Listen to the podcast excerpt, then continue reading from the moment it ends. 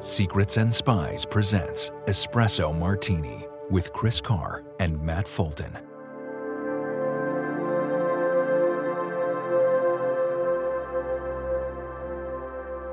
Welcome, everybody, to episode 7, or should it be 007 of Espresso Martini with myself, Chris Carr, and Matt Fulton. Matt, how are you? I'm I'm good. How are you, Chris? I'm good. I'm good.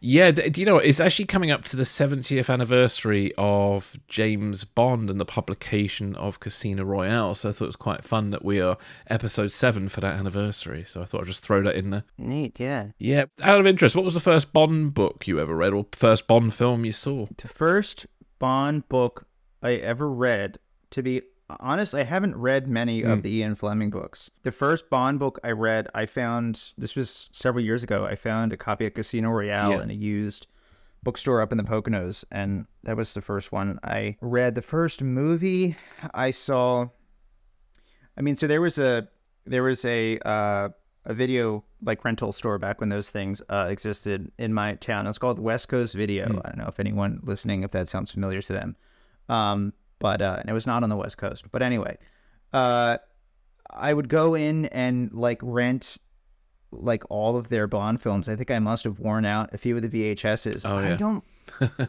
I want to think what was the first one I saw. It was probably one of the Pierce Brosnan ones.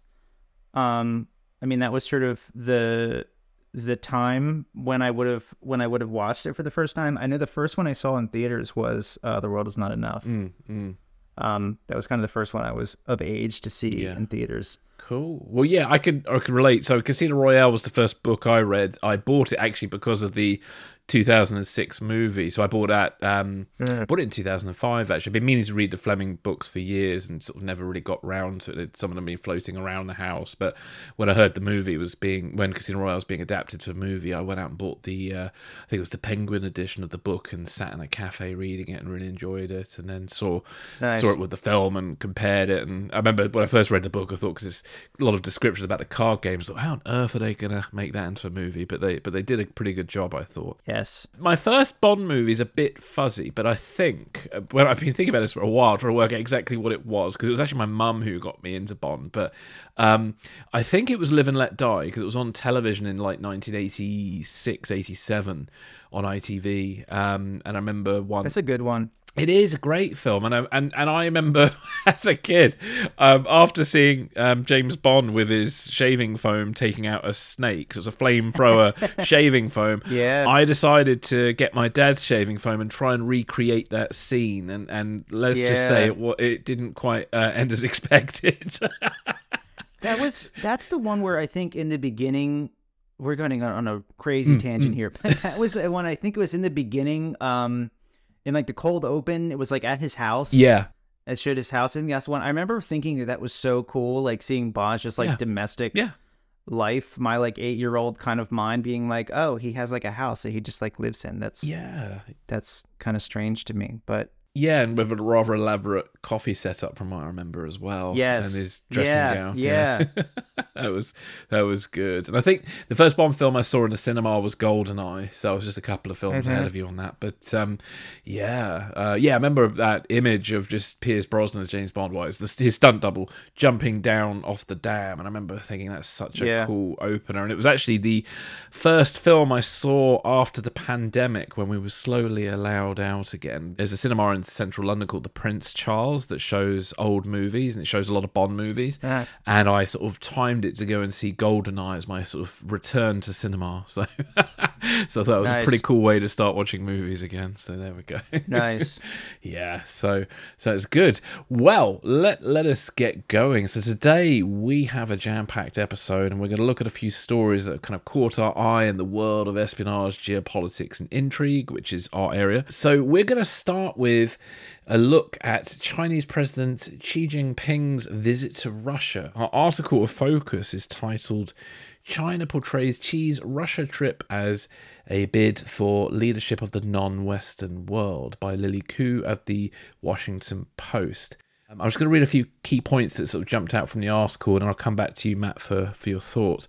So, um, for audiences in China, Xi's trip to Russia was a show of strength and a testament to Beijing's bid for global leadership.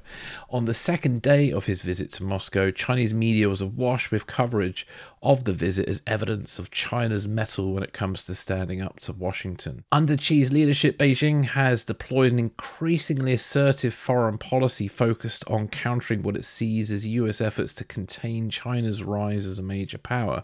Beijing's friendship with Moscow is a key part of its strategy to establish an alternative world order that challenges US leadership and looks to China for inspiration. In an article published in Russian and Chinese during the state visit, Xi wrote that there is no country in the world that is superior to others, adding that there is no governance model that is universally applicable and there is no international order in which one country has a final say. During this important visit, there was an article that was headlined that there, there are four no's for the United States, and one of those no's is no limits on the partnership with Russia. The Guangming Daily wrote that Xi's visit would bring more understanding and support for China's independent and peace-loving foreign policy.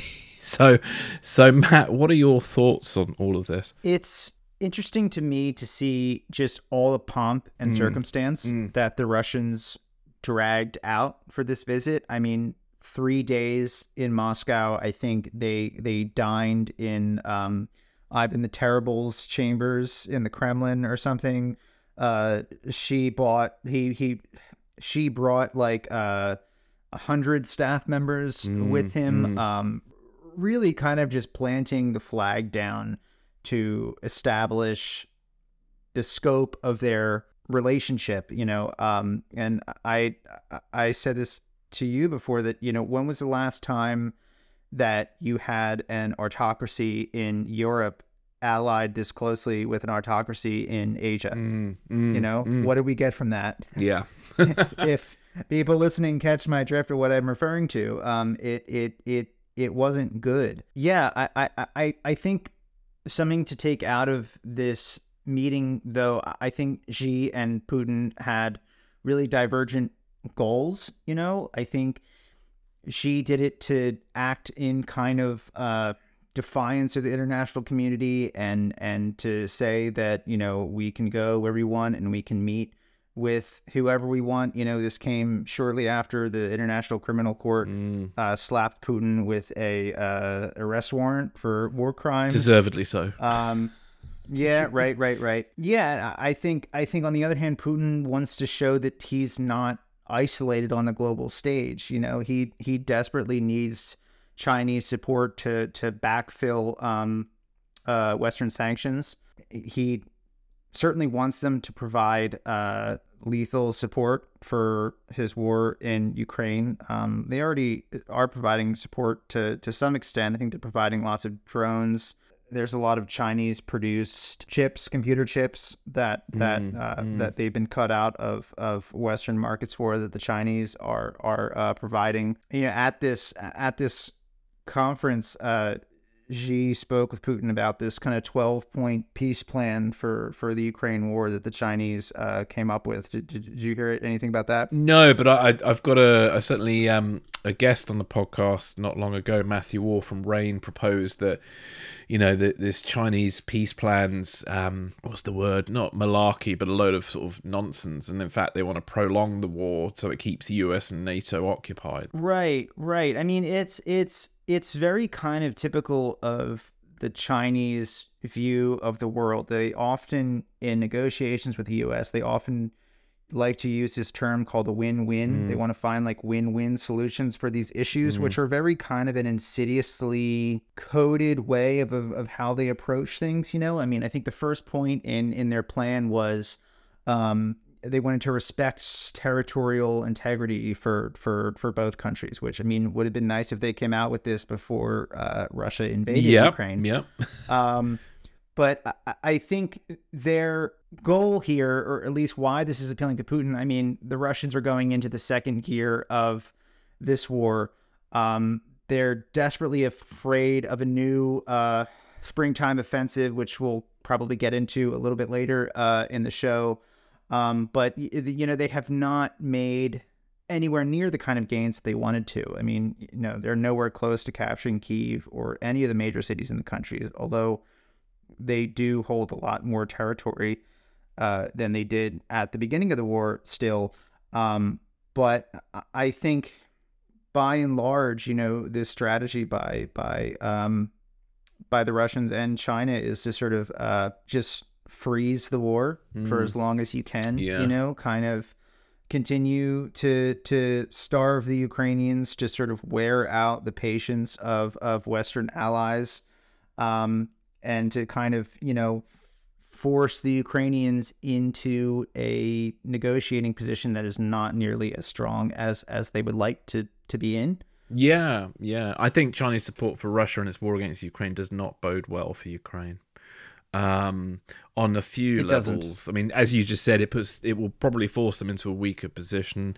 There is also, for me, the concern because I don't think China are currently supplying like bullets and guns. They're supplying drones, definitely. They've been supplying like um, MRE kits, like non-lethal, and, yeah, yeah, yeah. Non, non-lethal aid. Yeah, and Washington obviously warned them a while back not to change that. But obviously, this this meeting really is a bit of a up yours to Washington, uh, and I think China are going to uh-huh. do whatever they feel like doing. So my my concern is that we may end up following history from the Vietnam War, funnily enough, where China will start to supply weapons and they may even in time supply personnel. I mean, that's a bit of a leap, but there is a possibility that could happen. They certainly did that during the Vietnam War, and uh, it could happen again. Who knows? But I think yeah. if they start supplying weapons to Russia, then I think that's a really bad thing for Ukraine. Um, and I think that could really tip the balance of the war back in Russia's favor. I could be completely wrong because obviously you need decent people to use those weapons.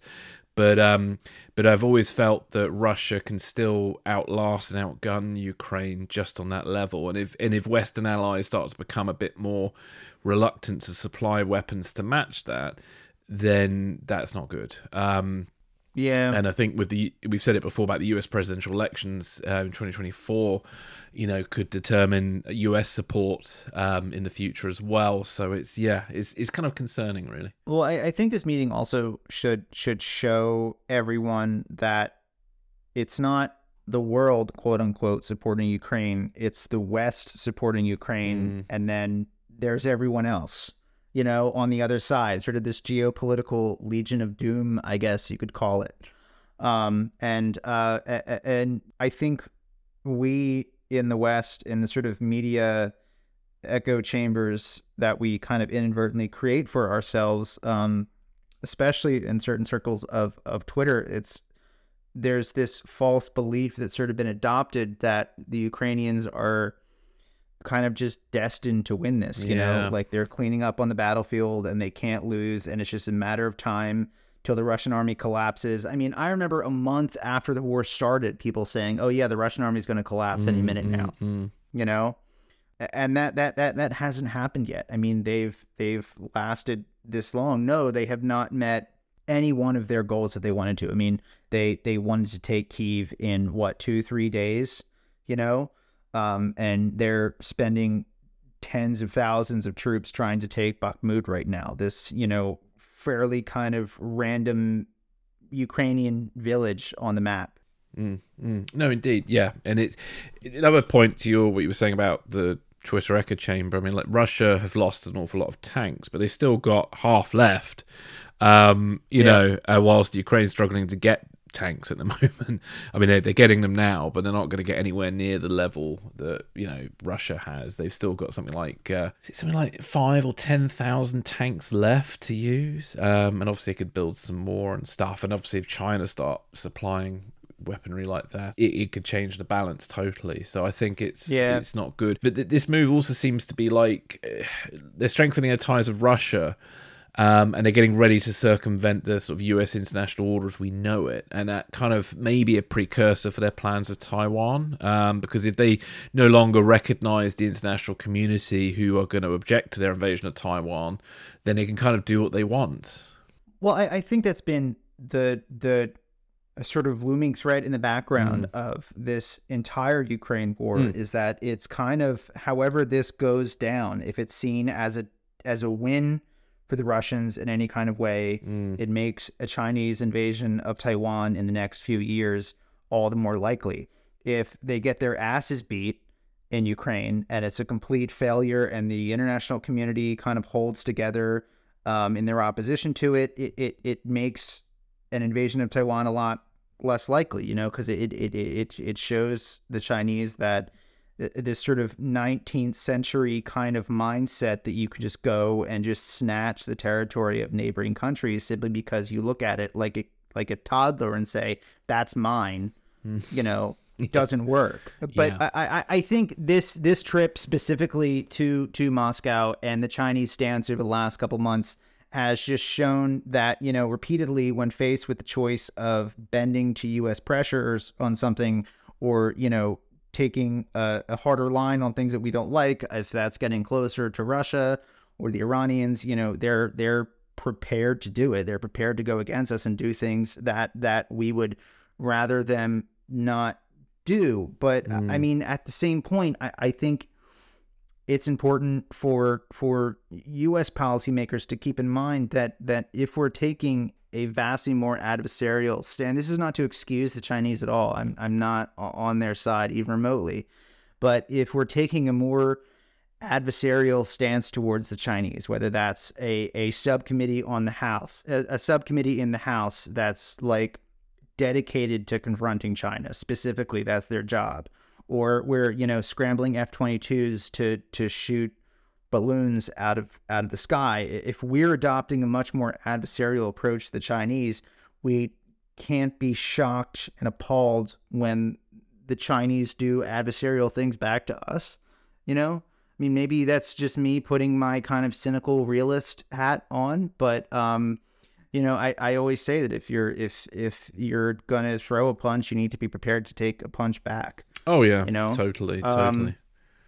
Uh, and I I would I'd rather we be talking to them in in, in some regard. Um, I think that this kind of if we're getting into this tit for tat cycle of escalation with the Chinese, where you know we come at them or they come back at us, and you know, okay, in a couple steps down the road, they're supplying lethal aid to Ukraine. It, it's very dangerous. I mean, the Chinese, at least in their current political system, are, are not used to being in a long term geopolitical rivalry hmm. with another major power. You hmm. know, I don't think it benefits anybody to enter Cold War 2.0. Now, some could argue we're already in it. I would say we're probably in the early stages of it. I don't think we're completely in it yet. But if there is Yeah. a divide between East and West again, like China, Russia versus America et al., um, then I just don't think that benefits anybody in the long run, especially no, it doesn't.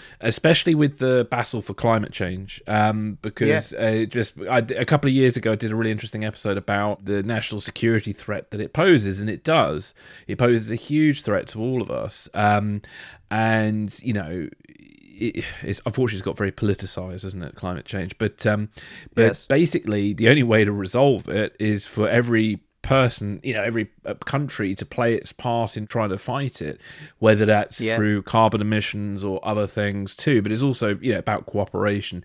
And the, my theory is if we do end up in a Cold War 2.0 and the world is divided um, and it just becomes a war on resources, it will lead to more conflict, more open conflict. And that is my biggest fear out of this situation. That's why I don't think a Cold War 2.0 is one that as a world we can really afford to have unless unless you're into post-apocalyptic kind of Mad Maxy kind of worlds, then then fine, let's go for it. you know, let's get the Thunderdome yeah. going, you know. Yeah, I I think it does sort of in the last couple years with China, it has sort of felt like the late 40s stages of the Cold War, if that makes sense. You know, Yeah. like the there's a time when um, uh, we had George Kennan's long telegram, you know, come out. That sort of that sort of uh, uh, was the first time that that someone came out and said someone in the U.S. diplomatic community came out and said that you know the Soviets pose this this huge existential threat to us, and we're not sort of taking it seriously. You know, I mean, I I think the Soviets were in a cold war with us several years before we were in a cold war with them. Um, it took us a long time to catch up. Uh, and I sort of feel that's where we are now on a whole host of issues, whether it's um, uh, the economic projects, development projects that China's doing all over the world in in in, in Africa and in the Middle East. You know, they just brokered this kind of a rapprochement, I guess you want to call it, between Saudi Arabia and the Iranians. Mm. There's a lot that they're doing around the world right now, um, mm, and mm. I feel like we're kind of behind the ball on it. Well, the thing is, they've become more imperial in nature, whilst the West is trying to be less imperial. Is the way I see it. I think we are, and, I, and I don't think being imperial is a good thing, but but um, because we, you know, because the disastrous war on terror and all those kind of things. I mean, we are. I think entering to a phase where it's becoming a battle for natural resources, which I don't think is a good thing. Um, and I'd rather it not be a battle. I'd rather it be people politely deal with each other and You raise a good point there. So, I mean, in this Washington Post article that we were talking just here, that that really kind of focuses on how Chinese state media covered uh, Xi's trip to Moscow. But but there's a bit in this article here that that that quotes something that Chinese state media said um, that there is no country in the world that is superior to others. That's Yeah. the Chinese view of this, which is kind of kind of laughable when you consider how China has viewed itself through history going back you know 2000 years. They always kind of i mean it's it's the middle kingdom. It's above them is heaven and below them is everyone else. You know if that's not an imperialist view of the world and their place in it i don't know what is Well, and look at the way China's behaved. I mean, look at Tibet. Look at what they want to do with Taiwan. Yeah. Look at the way they're treating Muslims in their own country who have a you know a different religion. Um, you know, to say that they're this sort of peace-loving, I don't know, hippie-ish kind of country is what they're trying to paint themselves as. who will Oh, yeah be it's it's yeah, yeah, yeah, it's ridiculous. Uh, you know, and the fact that their domestic policy is so draconian and clamps down on free speech and all those sort of things. Um, there was a very interesting uh, podcast listening to a while back with Sir Richard Dearlove. I, I, for life, I can't remember the name of it right now, but he's got a podcast of his own. He's former head of MI6, um, and he was talking about China and uh, to an expert. And they were, one of the fears is obviously as China becomes more of a, um, a should we say a influential force around the world that it may in time start to expect its sort of partner countries to start adopting some of the methods that they're using to control their population is a fear there's no yeah no evidence to say that's exactly what they're going to do. I haven't seen it play out in Africa and the Middle East just yet, but they certainly do pally up with countries that already seem to do that. But I don't know, in 30 years' time, when we are in this sort of more desperate stage of, of climate change and economic turmoil because of it, will countries turn around and start, if China says, hey, we'll, you know, we'll rebuild your roads and do this and do that, but you've got to you know adopt our way of thinking in the world. A bit like what america's done with its soft power you know trying to promote freedom and democracy. China might be trying to promote the opposite.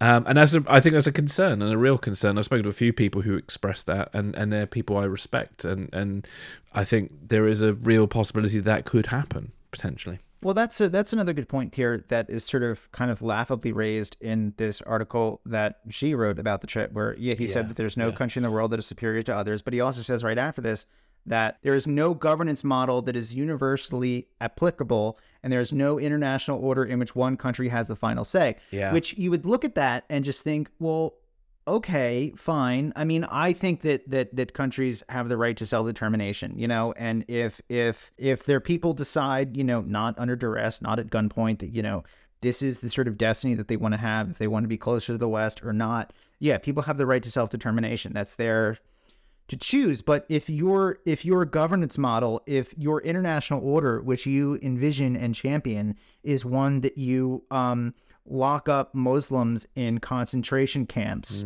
or you you know weld people inside their apartments you know in the middle of of a pandemic. Yeah. Uh uh if you you know um drastically limit the if, if you drastically limit the kind of the kind of speech that is acceptable for your for your people to use i mean that's an international order that i think we we fought and won world war ii to mm-hmm. establish that that you know that we as a as a species kind of don't tolerate. You know, Yeah. I mean, I do think yeah, people have the right to self determination.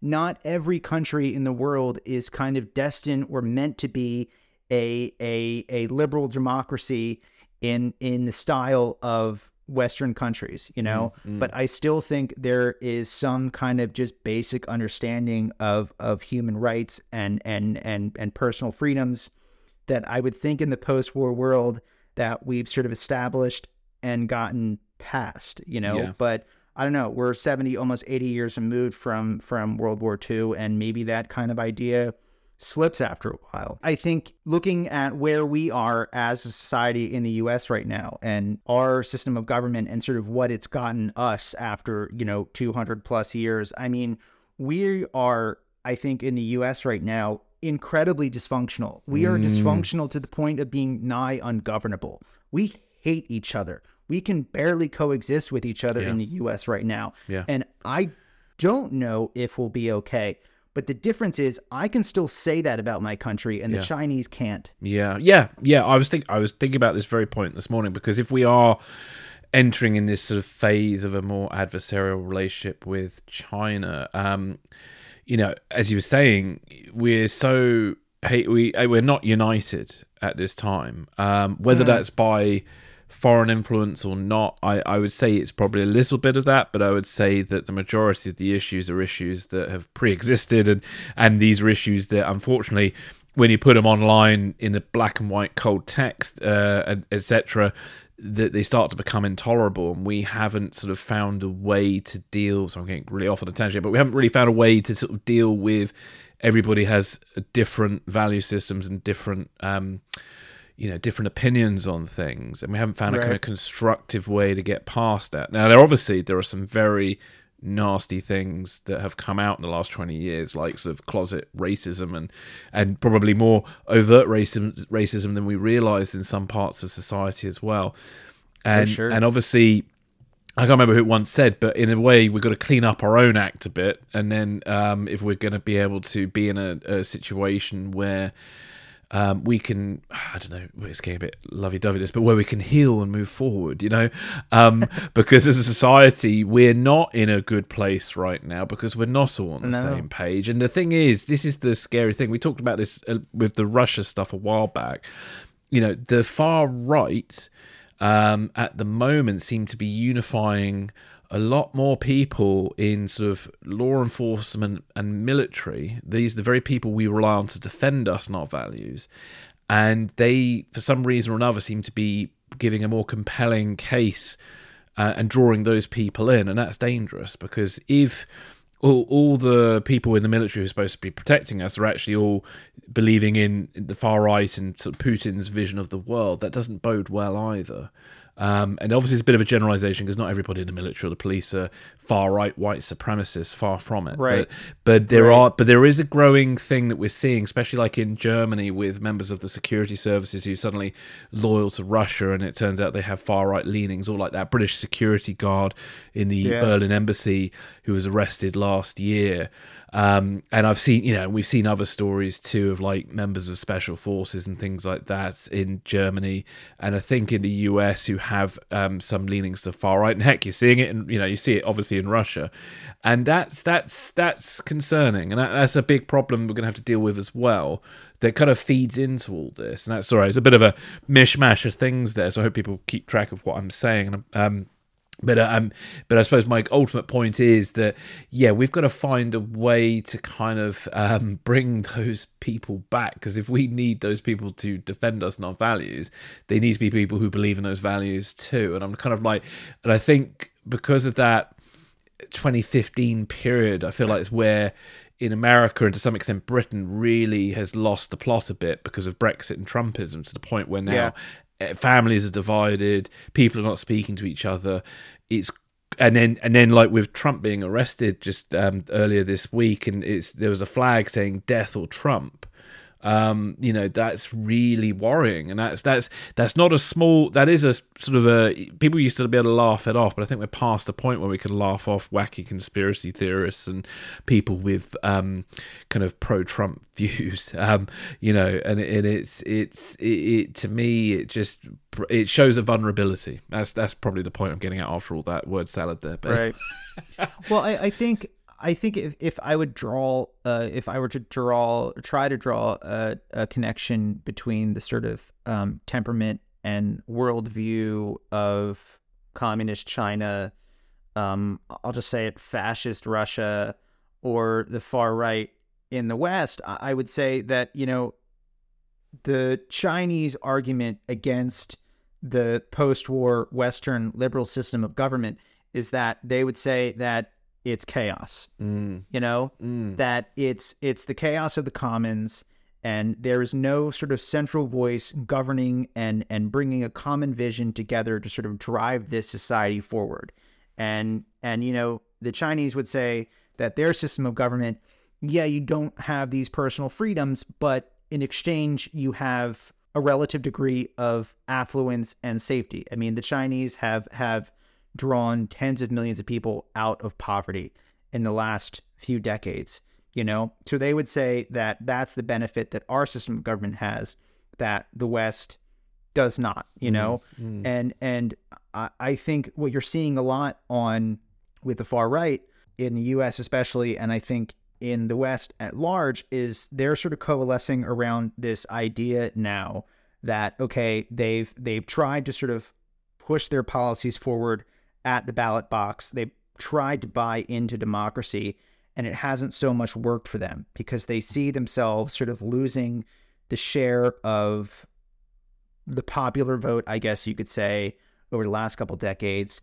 And in response to that, they're sort of now jettisoning their embrace of democracy and going like, okay, well, we have this view of how society should be in the US or in, you know, some Western European country, and that's straight, white, Christian, very kind of specific, like it's if if if you know, live your life the way we tell you to live and will allow you to exist is kind of their their uh their position now and Mm, they're mm. trying to kind of enforce enforce that that that system whether it's banning books in schools that that say things that uh they don't like or if it's um uh you know gerrymandering districts so that the sort of entrenched minority rule it's you know threatening to next time they come back in power purge the government of all sort of career appointed bureaucrats and Yeah, installing them yeah. with with people who who align with them politically you know it's that same kind of an enforced shaping of society by any means necessary you know Mm, mm. and defunding the FBI and all that. Yeah, yeah. defunding the FBI and DOJ because Yeah. you know we should be able to commit any crime that we want without any repercussions. Um, yeah, I mean, I think that's that's what these these movements right now have in common, and it, it just comes down to autocracy. Mm, mm. Yeah, and that's that's it. We're and we're in that battle now between Uh-huh. democracy and autocracy, whether it be domestically or, or internationally. I think that's the, yeah, the and I mean to to to sort of I guess put a cap on this, you know, conversation we've been on here. It- that's I think you're seeing the contours of the geopolitical world for the foreseeable future. You know that that okay since the fall of since the end of the Cold War, you've maybe had this unipolar world order where the United States is kind of the lone hyperpower and it's it's been unchallenged for the last sort of 30 years and and the western worldview of small d democracy um maybe that is fading a bit you know? I mean that's not the last 30 years the system that we've had in the last 30 years is kind of not the norm it's a bit of an aberration if you look throughout Yeah. history yeah. you know so so yeah we are kind of reverting back into um into a world where you'll have two kind of very powerful ideologies in in competition with each other and you know like i said yeah when was the last to, to maybe kind of tie this off in the way that that we started this. When was the last time that you had a a powerful autocracy in Europe allied with a powerful autocracy in Asia? Mm, yeah. You know?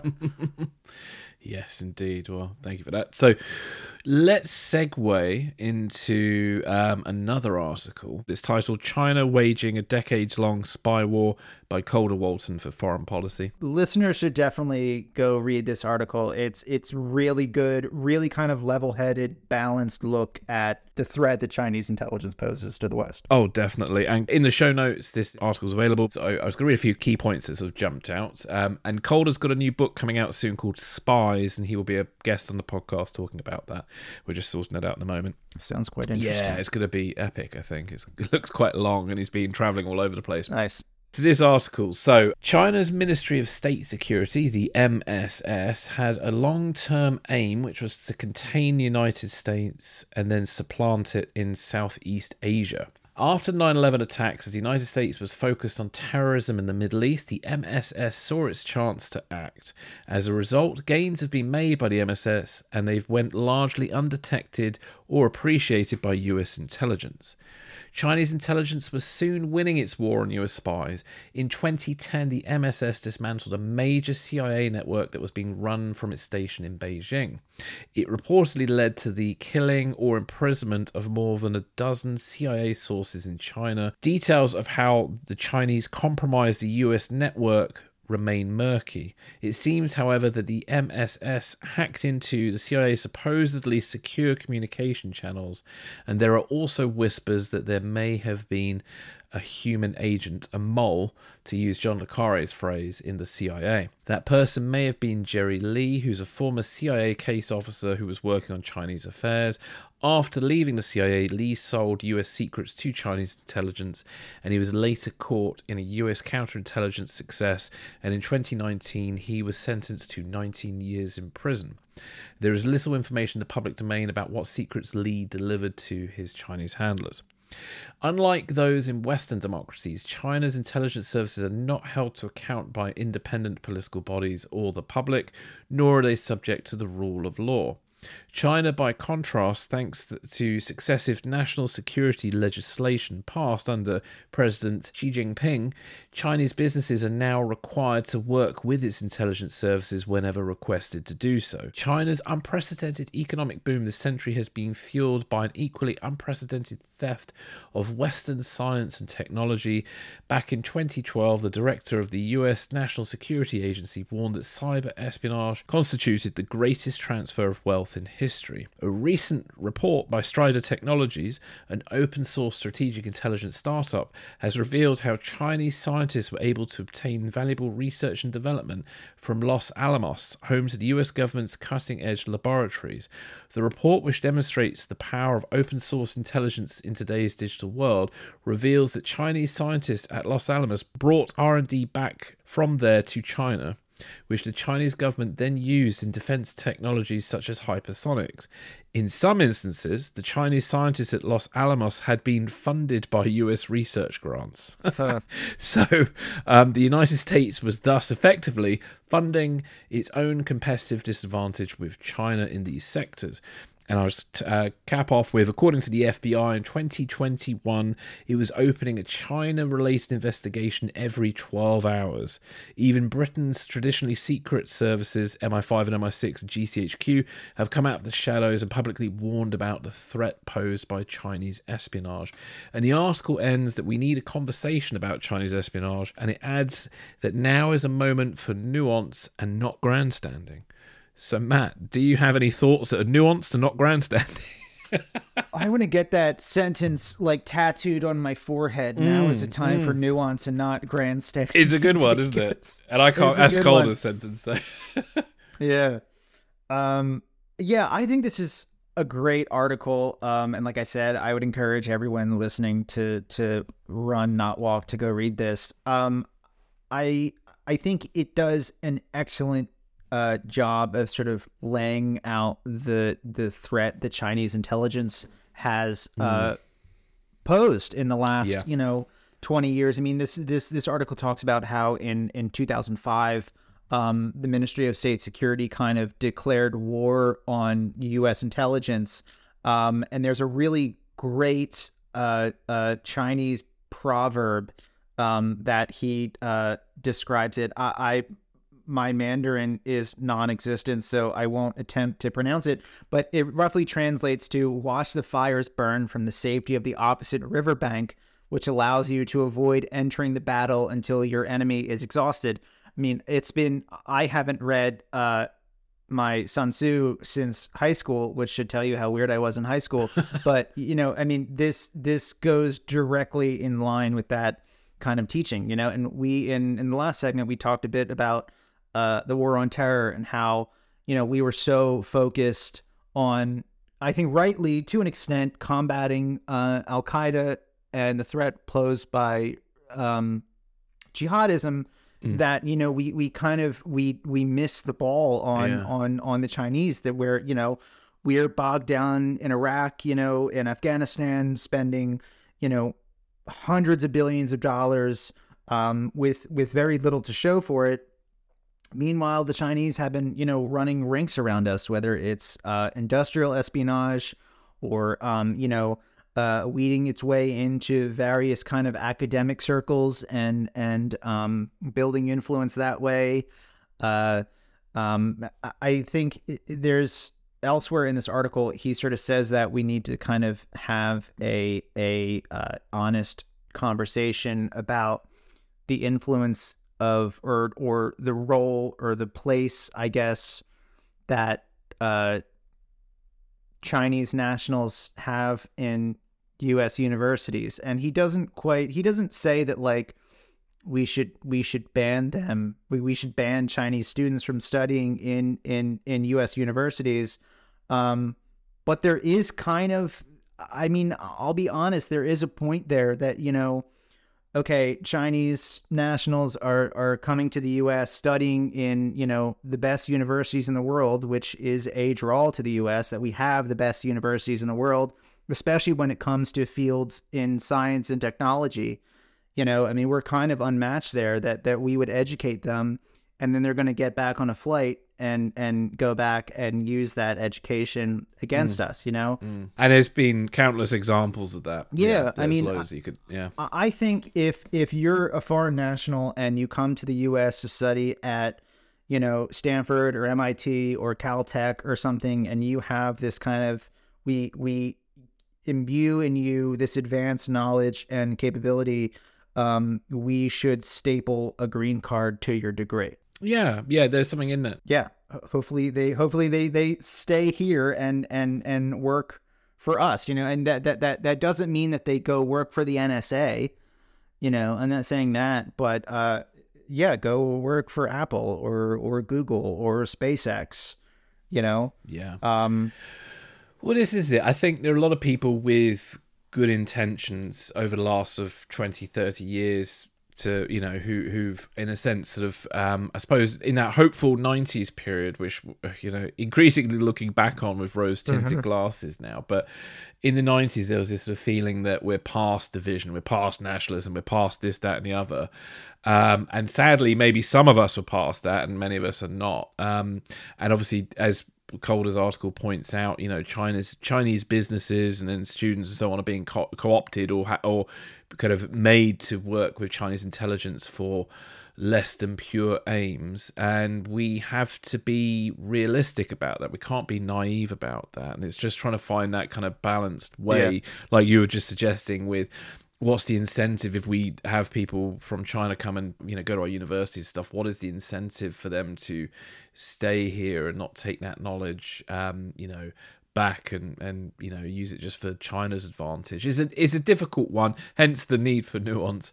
Um, I don't know what the answer to that is. I wish I did. Um, maybe one day we'll come up with it on this podcast. Usually after a few drinks of martinis, but we might have the answer. But I think also like um, people again, people can't be naive anymore. People need to understand that sadly there is a threat um, and they need to consider that in business um, you know like there's been examples of sort of like uh, business people abroad who've been compromised by honey traps or they get involved in a very lucrative deal that suddenly pans out to being a front for Chinese intelligence, or even members of parliament have. Um, being caught up by donors, both Russian and Chinese. Certainly in the UK, we had a scandal, I think, about a year ago involving, I think it was a Labour MP who had been paid off by um, a person of influence who had connections to the Chinese government. Um, and, uh, you know, I think some people just don't consider this as even a possibility. Um, certainly, I know, Yeah. you know, a lot of people in my social circle definitely think still in a very 90s framework. They still think the world is this sort of um, happy, loving, very progressive place that um, where nationalism and things like that don't exist anymore, and we're the only aggressor in the world now. And I just think those days have passed. Yeah. Um, I don't think that attitude really works anymore. Um, I mean, there's certain aspects of it we could aspire to. I think the world would should be a more inclusive and nice place, and nationalism not such a big deal. But you know, I may want that, but that's not the world we're currently in, sadly. Um, so, but there we go. But in, in one one point, I was a couple of points I'm going to bring up. I mean, obviously, the Biden administration has taken this threat quite seriously, and they've set up the China Mission Center, which William William Burns at CIA created last year. Um, we've also had recently this Chinese spy balloon episode. It's been a very provocative and symbolic move by China. And reportedly, China's balloon was equipped with state of the art sensors capable of eavesdropping on electronic signals from near space that satellites could not.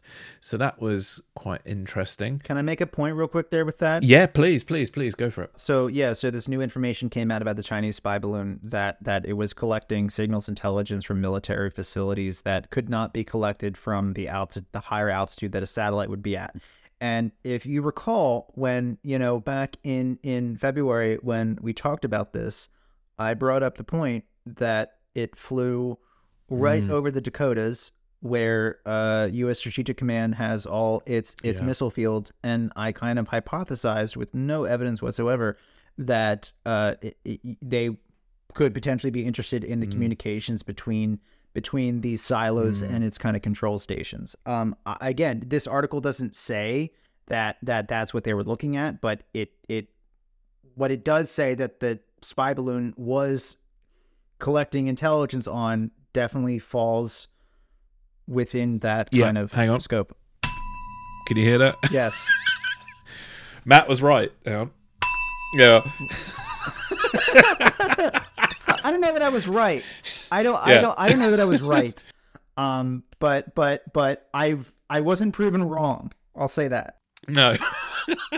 so there we are. We got something right on this podcast. Hey, finally. But anyway, Seven sorry, episodes not to, not to interrupt you. you yeah. You, you no, no, no. your Other points. Not Yeah. at all. No, no, no. Not at all. Not at all. So, um, yeah. So the Chinese spy balloon thing's quite provocative. So, I mean, my last point, kind of similar to the point I've just made, is if we are entering this new Cold War type situation with it being the Western order versus the Chinese Russia order, um, we can no longer afford to be naive about these things. You know, we're sadly not in this hopeful 1990s period. As much as I'd prefer us to be, we're definitely not. So we need to find, you know, as Calder said, a sort of nuanced, non grandstanding way of dealing with this. We don't want to end up with what the Trump administration did with its China flu nonsense, you know, because that led to a rise in hate crimes against Asian people. And this is this is the scare. This is the worrying thing. We don't want to repeat ugly history. I know with internment camps with World War II and Japanese people, Yeah.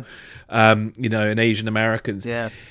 There's got to we've got to make sure it never happens and and bloody hell individuals citizens need to fucking grow up a little bit and stop attacking random people who look like may look like somebody you perceive as your enemy it's really uh, you know I, I don't know how we deal with that. That that's the scary thing about the situation, and it's a bit like what happened in the war on terrorism with Islam.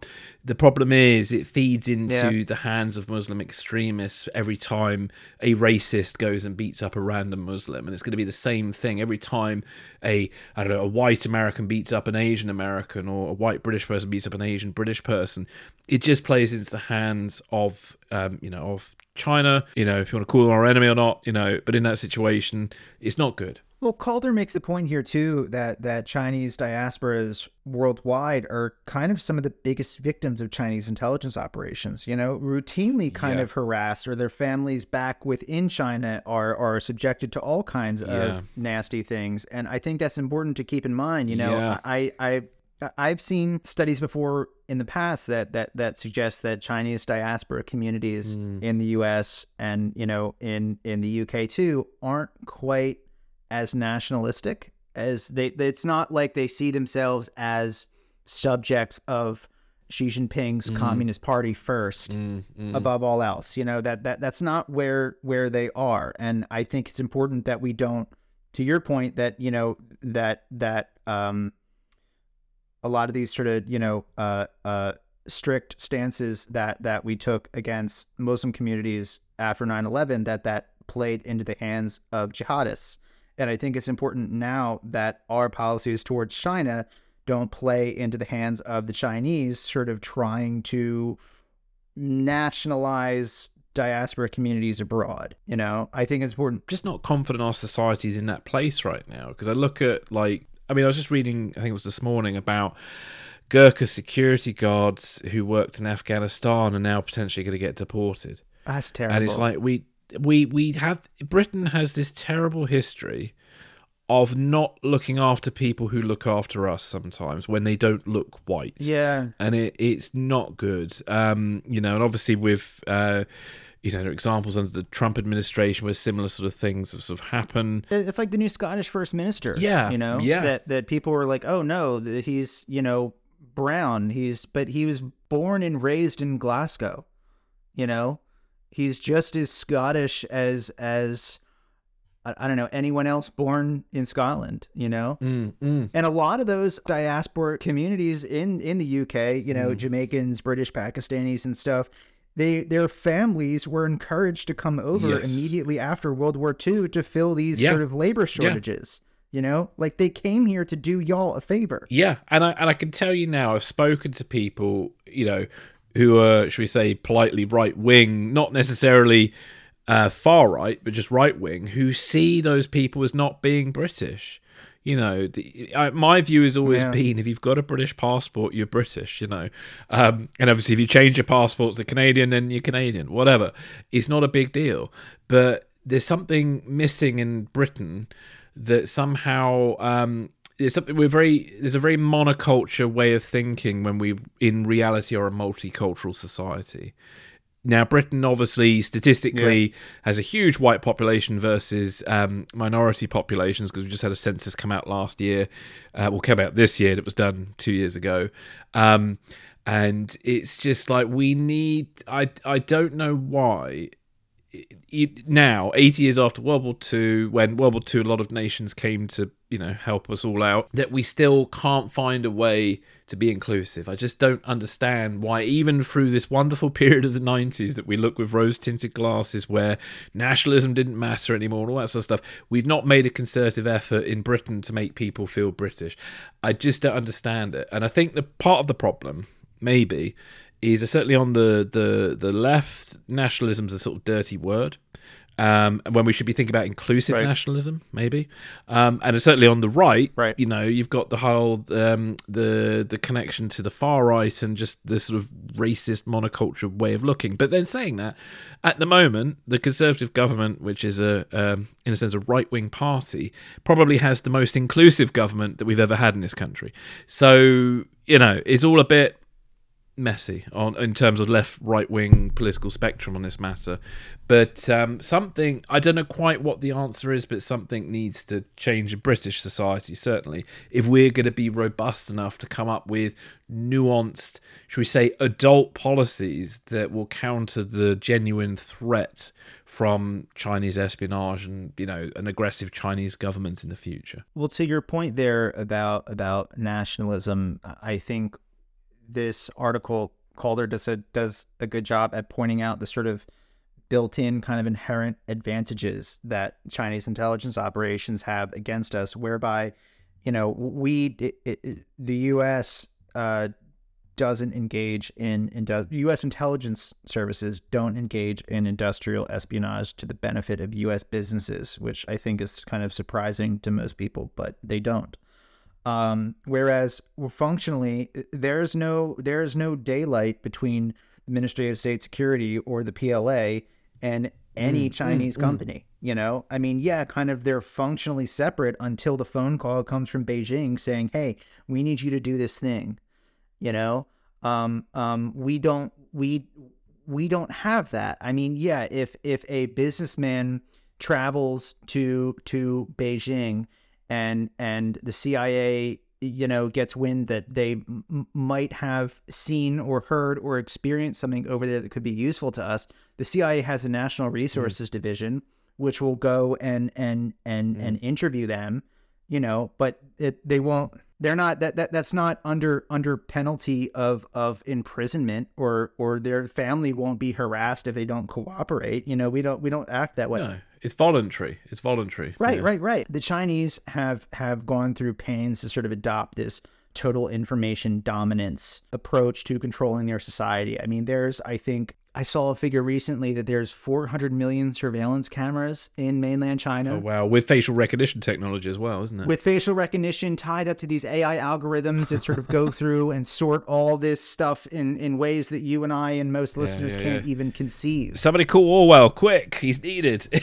right, right. But you think also, I mean, okay, if you're if you're if you are a, a Chinese spy operating in in the West, I mean the US and several Western European countries, they are multiracial, multicultural, largely affluent, open societies where it's easy for someone who who quite doesn't necessarily look like what most people look like in that country to operate, you know, whereas China is is is is is not, um, and they just have the manpower. You know, hundreds of thousands of of intelligence officers and and police officers at their disposal that makes um, operating in China for Western intelligence incredibly difficult. I mean, this article talks about how in in in 2010, um, uh, the CIA's sort of spying in in Beijing was was yes. was rolled up. Um, I don't know to what extent uh, we've rebuilt that, but I mean, the ability to operate in China, um, incredibly difficult, and I don't, I don't know how the CIA overcomes it. Um, I'm sure they have they have means. I mean, that's that's something else. I think it, it's very easy for us to get into this kind of woe is us. Mm. How do we possibly mm. confront this threat? They're so mm. much bigger and mm. badder yeah, they're they're so much bigger and badder than us. Which, if we want to go back to sort of what we were talking before, that we're kind of in the beginning stages of of the Cold War. I, mean, for a long time um, during the Cold War, you know, we had this huge inferiority complex with the Soviets. You know, we thought they were so much more powerful than us you know but that never really was you know after the cold war when we sort of when the veil was sort of opened that was never really the case you know there was no missile gap um, um, a lot of those tanks you saw rolling through red square were yeah. were made of wood you know these missiles mm. were were made of wood mm. they weren't real um, I, I think it's important to while this threat is real and has to be confronted seriously with with nuance, like Calder says. Um, I think it's it's also it's important that we don't entirely uh, uh, sell ourselves short. I think while the Chinese intelligence services have incredible capabilities, um, I would venture to to say that our own intelligence capabilities are incredible, and I think would would would surprise most people with what we're able to do. Well, I would say evidence of that is Ukraine. Um, I think yeah. like the way to me from about 2010 to to up to the Ukraine war, it kind of had a feeling that the Western intelligence on the back foot, that we're all a bit behind, and Russia's doing really well because obviously we had a lot of Russia had a lot of very public successes. And then when the Ukraine war happened, suddenly we're in a situation where we know an awful lot about what's going on in Russia. We know an awful lot about Russian motivations, which to me not only is signals intelligence but is human resources too. That we've got defectors coming out left, right, and centre all the time. Um, and the thing is, with totalitarian sort of regimes, if we're going to call China that, which I think you know to an extent it is, there are there's all you can't trample down human nature. Um, there are going to be petty rivalries that can be exploited. There are going to be Muslims who mm-hmm. are offended by the way China clamps down on their religion and has clamped down on Muslims. Even though Saudi Arabia and Iran and Turkey, to some extent, are doing their best to cozy up to China, ordinary day to day Muslims are going to kind of see that, see through that. That's political.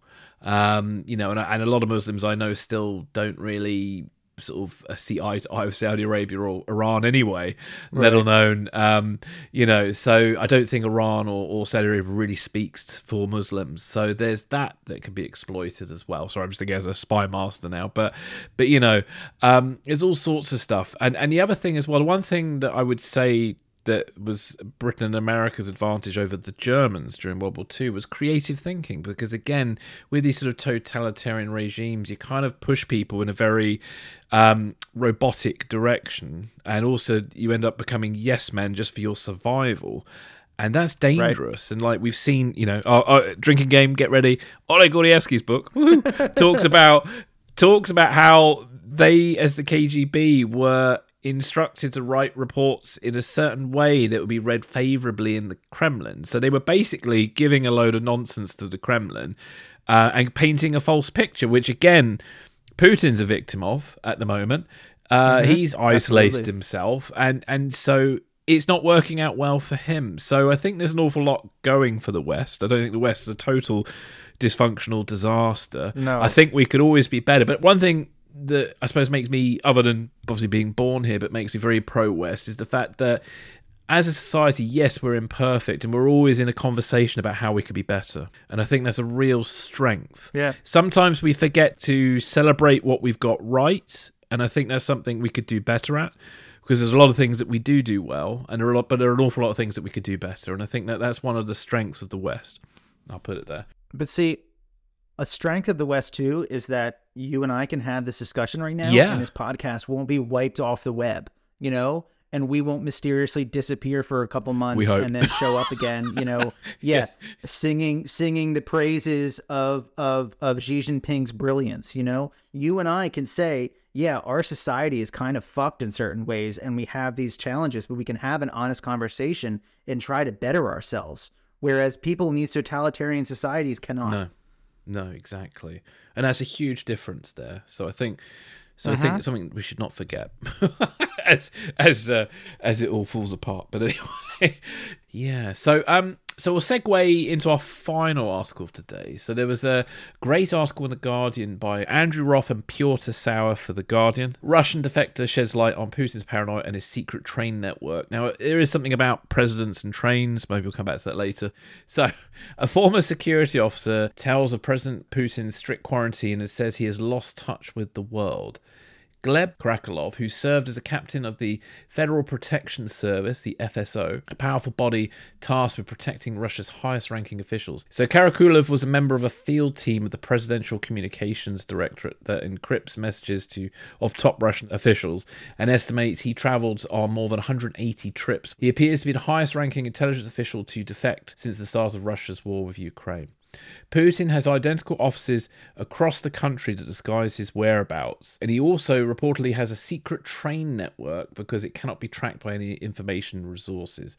It's done for stealth purposes. Karakulov describes a virtual state within a state that includes firefighters, food tasters, and other engineers who travel with Putin on his trips abroad, providing a rare first hand insight into the levels of paranoia and sheltered lifestyle of the Russian president.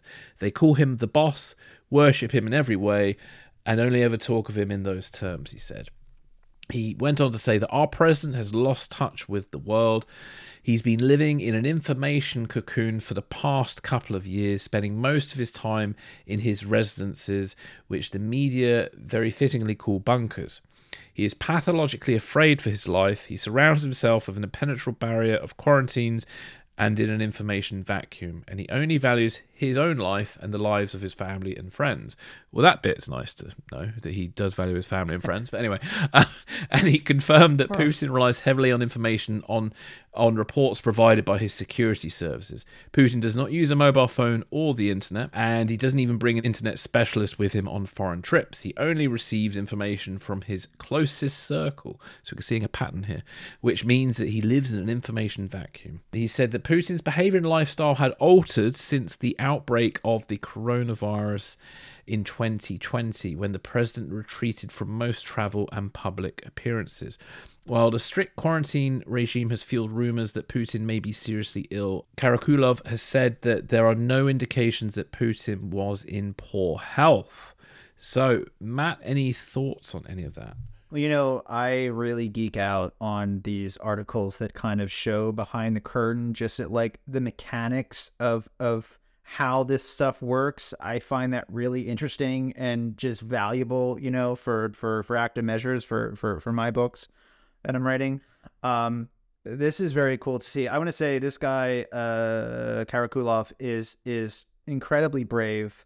Um, I said to you offline when we were discussing the outline for the show that I really hope this guy doesn't like tea. yeah. If you catch my drift, yeah. I mean, just because he came from from from the FSO, which if um, listeners don't know, that's the the Federal Protective Services, which was one of the um, one of the one of the chief directorates of the KGB. I don't remember off the top of my head which one. Um, that you know when it was uh, split up, they were all made into separate agencies.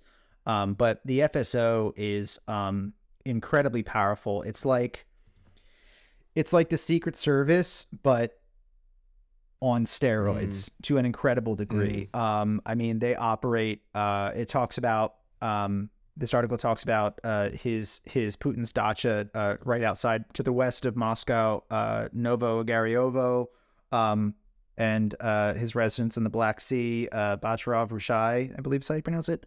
Um, but I mean, he basically doesn't doesn't leave this kind of hermetically sealed cocoon that he lives in. I mean, uh, to an extent, the, the heads of most nuclear powers kind of live this way. I mean, Biden kind of lives in a hermetically sealed bubble too, but I don't think he's walled off from information that would that would upset him. I mean, I I know someone who works in the West Wing, so I can say that he's definitely not walled off from information that would upset him. Um, Does he get upset then? But I'm sure he gets yeah, upset. Yeah, he's he's he's he's he's Irish Catholic. He definitely gets upset about things. Um, but uh, this is, I mean, so the FSO kind of operates this um, entirely separate kind of world. So there's these uh, two residents that he has. Um, somewhere in this article, it talks about uh, the the um, dacha that he has in the Valdai mm. National Park, mm. which I featured in part one of Active Measures. Hey. Plug.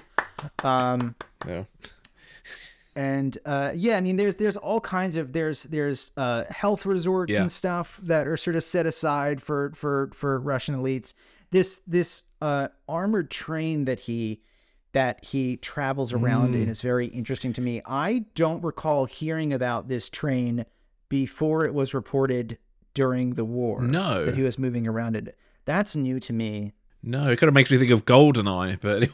yeah, yeah. Um, there's uh, yeah, th- there's something with crazed dictators and and and armored yeah. trains that's just so retro in kind of a funky way. It is, and presidents and trains because obviously Biden and his trip to uh to Kiev.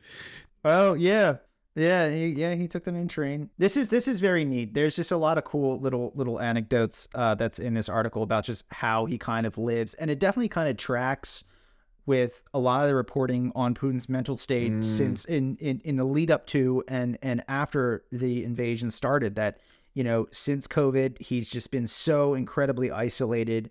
Um, I mean, there's all these continue to be all these rumors about uh, he may or may not be in various states of poor health. I don't know to what extent that's true.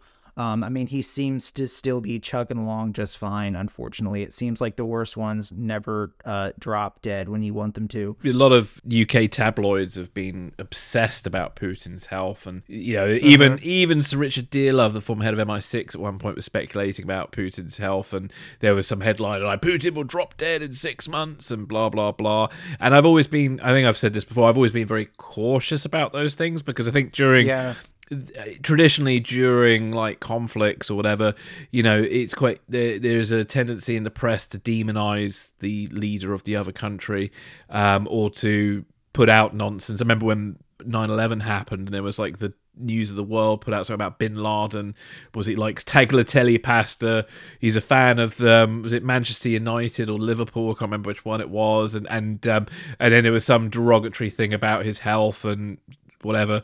I can't remember what it was now, but you know, these sort of things sort of float around during times of conflict, and most of them are nonsense. This goes back a long time. I mean, there was during World War II, there was a lot of stories about you know Hitler having having syphilis, or Mm. Yep, he was yep. missing one of his testicles or something, and that was that was I mean pretty much drawn up by the OSS or the or the or the uh, or the uh, SOE, um, and sort of planted in the press. So yeah, I think it's it, it seems very real that he's that Putin is is incredibly isolated and kind of surrounds himself with yes men that out of subservience or just fear only tell him the things that he wants to hear, you know, which which led to the disastrous year that his army has faced in in Ukraine. Um yeah, I mean I mean nothing but respect for this uh, Mr. Gleb uh, Karakulov. Um, I would curious to see what the future holds for him. Yeah, I know. Wouldn't it be great to try and get him on? But I don't know if that will happen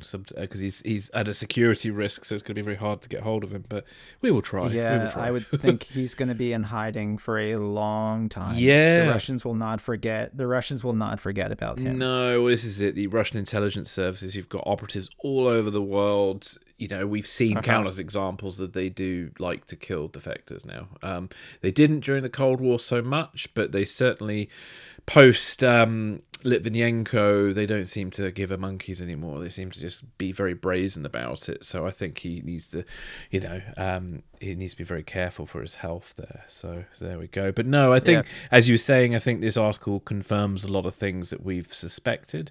Um, yeah, I think, you know, Putin went a little bit Howard Hughes during the pandemic. Um, you know, when most people were kind of trying to cope with a bit of cookery or watching Netflix, he kind of played to his inner demons and paranoia, which has culminated in this dreadful war in Ukraine.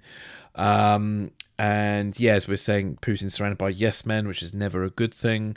Um, yeah, and and I suppose one thing that did pop into my head as well with all this is I can't say this this picture painted of Putin fills me with confidence about how he would react if he's in a kind of um, no win situation and kind of cornered. It does make me wonder if he's he still has the potential to go nuclear on us. I mean, I, people tell me that there's there are fail safes in place to kind of stop that, but I don't know. Yeah. It- I, I'm not completely confident about that. But There's a lot of anticipation for this uh, spring offensive that the Ukrainians Mm. are supposed to go uh, on shortly, and there's evidence recently that the Russians are quite concerned about their security situation in Crimea. You know, they're digging all these networks of, yeah. of trenches in the last couple of weeks or so. Yeah. Uh, so it, it shows that they're that they're quite nervous about what's to come soon. I mean, you and I have talked about this in the past that I I think I think when the Russians are, oh, sorry, when the Ukrainians are able to credibly threaten Crimea, whether that's seizing the peninsula or making life untenable there for for the people who live there, like making Crimea a frontline battlefield.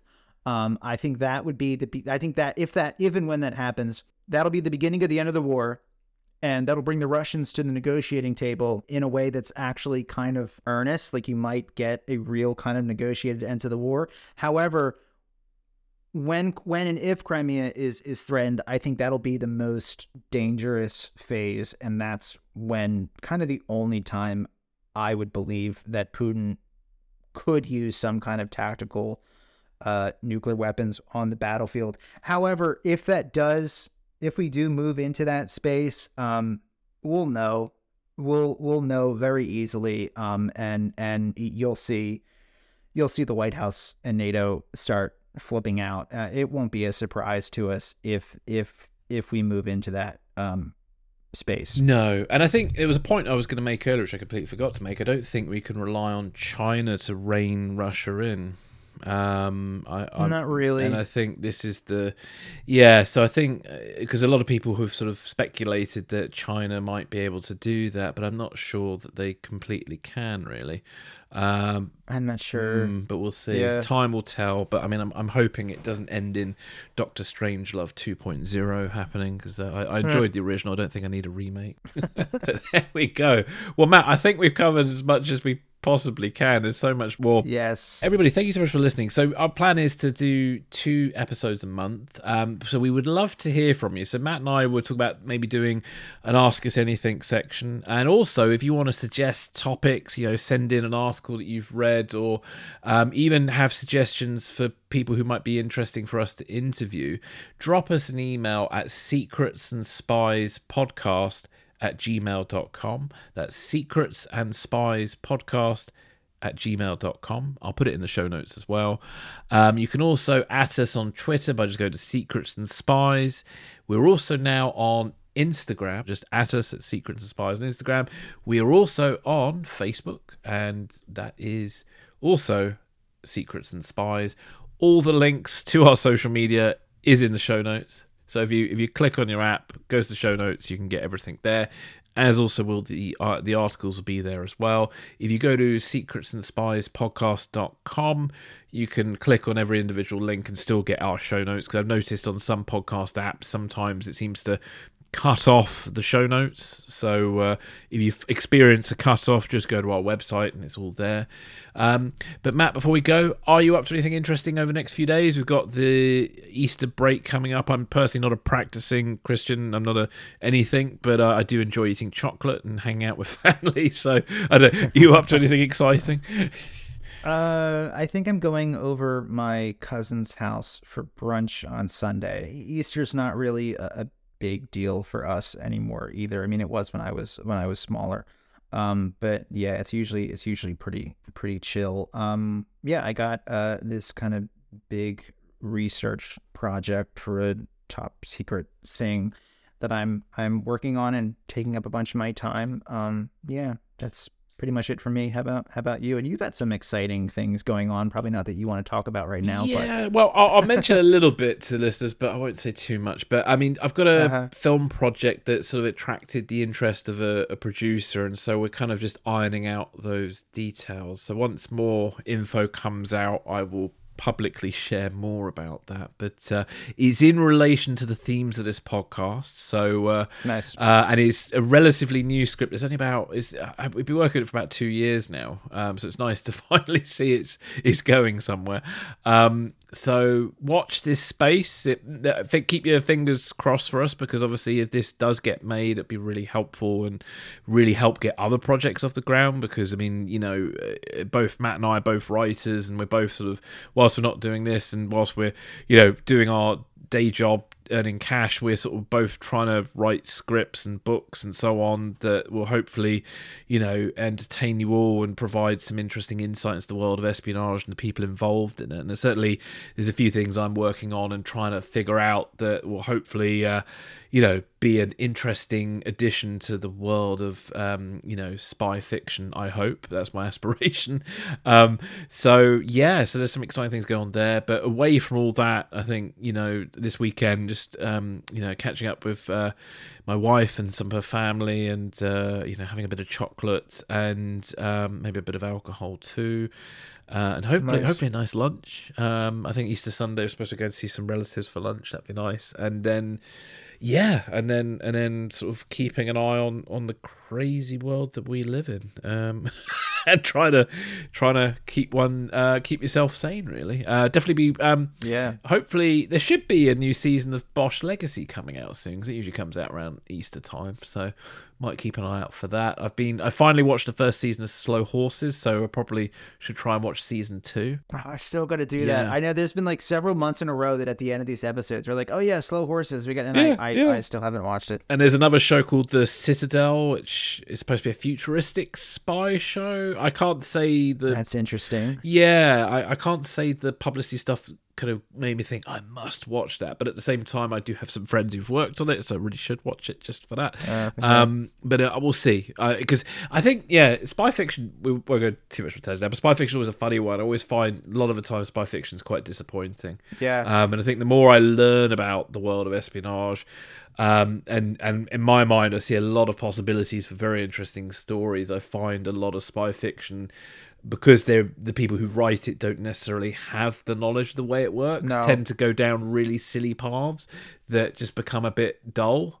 Um, and I- and I'm almost getting to the point because people keep enthusiastically recommending things to me because oh Chris you like spy stuff, um, and I'm getting to the point where I feel like I should revert round and say actually by default I don't like spy fiction, but occasionally I do. Yeah. I don't know. I'm starting to get to that point, but maybe it's just because I'm getting older and more cynical. I don't know, but uh, yeah, it, it's so hard. It, it's so hard for me to watch some of that stuff when you're just pointing out like, no, that's wrong the whole time. Yeah, there was even stuff in the first series of Slow Horses that I just found a bit disappointing. Um, but maybe we should save that for another conversation. I don't know.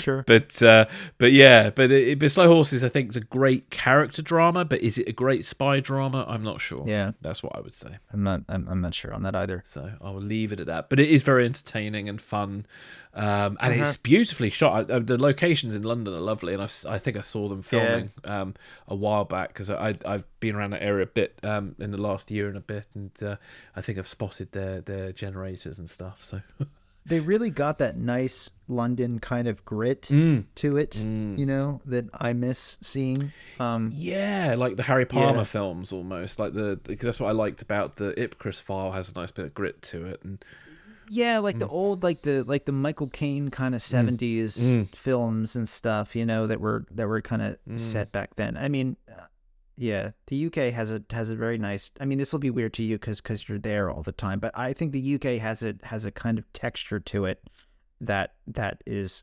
unique. I, I it's hard for me to describe it more than that. Mm, mm. Well, yeah, no, I think you're right, and, and it's beyond phone boxes and red uh, buses, which Yes. I, I generally have a standing ban on when I'm filming now because I, Yeah. I I don't like seeing these things um, on TV because it just again feels a bit like ah, I've seen it so many times. You don't you don't go up to the Coldstream guards and make faces at them and try to like distract their horses. oh, only, only, only, only like once a month. Yeah, no, try and cut my. they yeah. get mad when you do that. No, yeah, I've, I've actually never tried it, but I, I don't think I ever will because they have guns Yeah, and no. stuff. But uh, No, yeah. and as a 41 year old man, it's probably a bit past me. Yeah, no.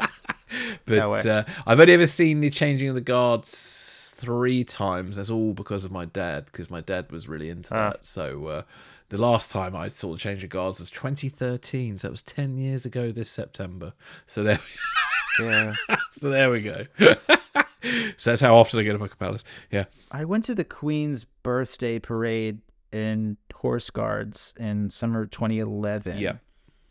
And saw all that. Mm, mm. All that good stuff there. No, it is. It is quite. You know, it is interesting. I mean, there's me sort of uh, casting a, a shadow over it all, but or a bit of shade on it. But um, you know, it is kind of interesting to watch, uh, and, I, and I certainly understand from a tourist point of view. It's a bit of culture, isn't it? It's a bit of something different that's not necessarily Yeah. going on in your country. So, you know, Yeah. one shouldn't. I shouldn't completely poo-poo. it's just, I think it's just as a, a Londoner when you see it in every TV show and every movie, and when they play that same song by is it the Clash, London Calling, I'm Oh, like, I, yeah. I just groan. Um, Yep. you know, so Yeah. but there we go. But anyway, so London's definitely not calling today. So. Oh well, Matt, thank you very much. Where can listeners find out more about you, your book, uh, your writings, your musings? Uh, I am on Twitter at Mm-hmm. uh, Fulton Matt, F U L T O N M A T T, where you can hear my usual rantings and ravings and, and musings. my website is mattfulton.net, and uh, you can sort of read more about the active measures series that I'm doing and other various uh, projects. is kind of the best place to reach me. Excellent, excellent. Cool. Right, well, take care, and I will catch you in a couple of weeks. Yep. And thank you, everybody, for listening. Take care. Bye.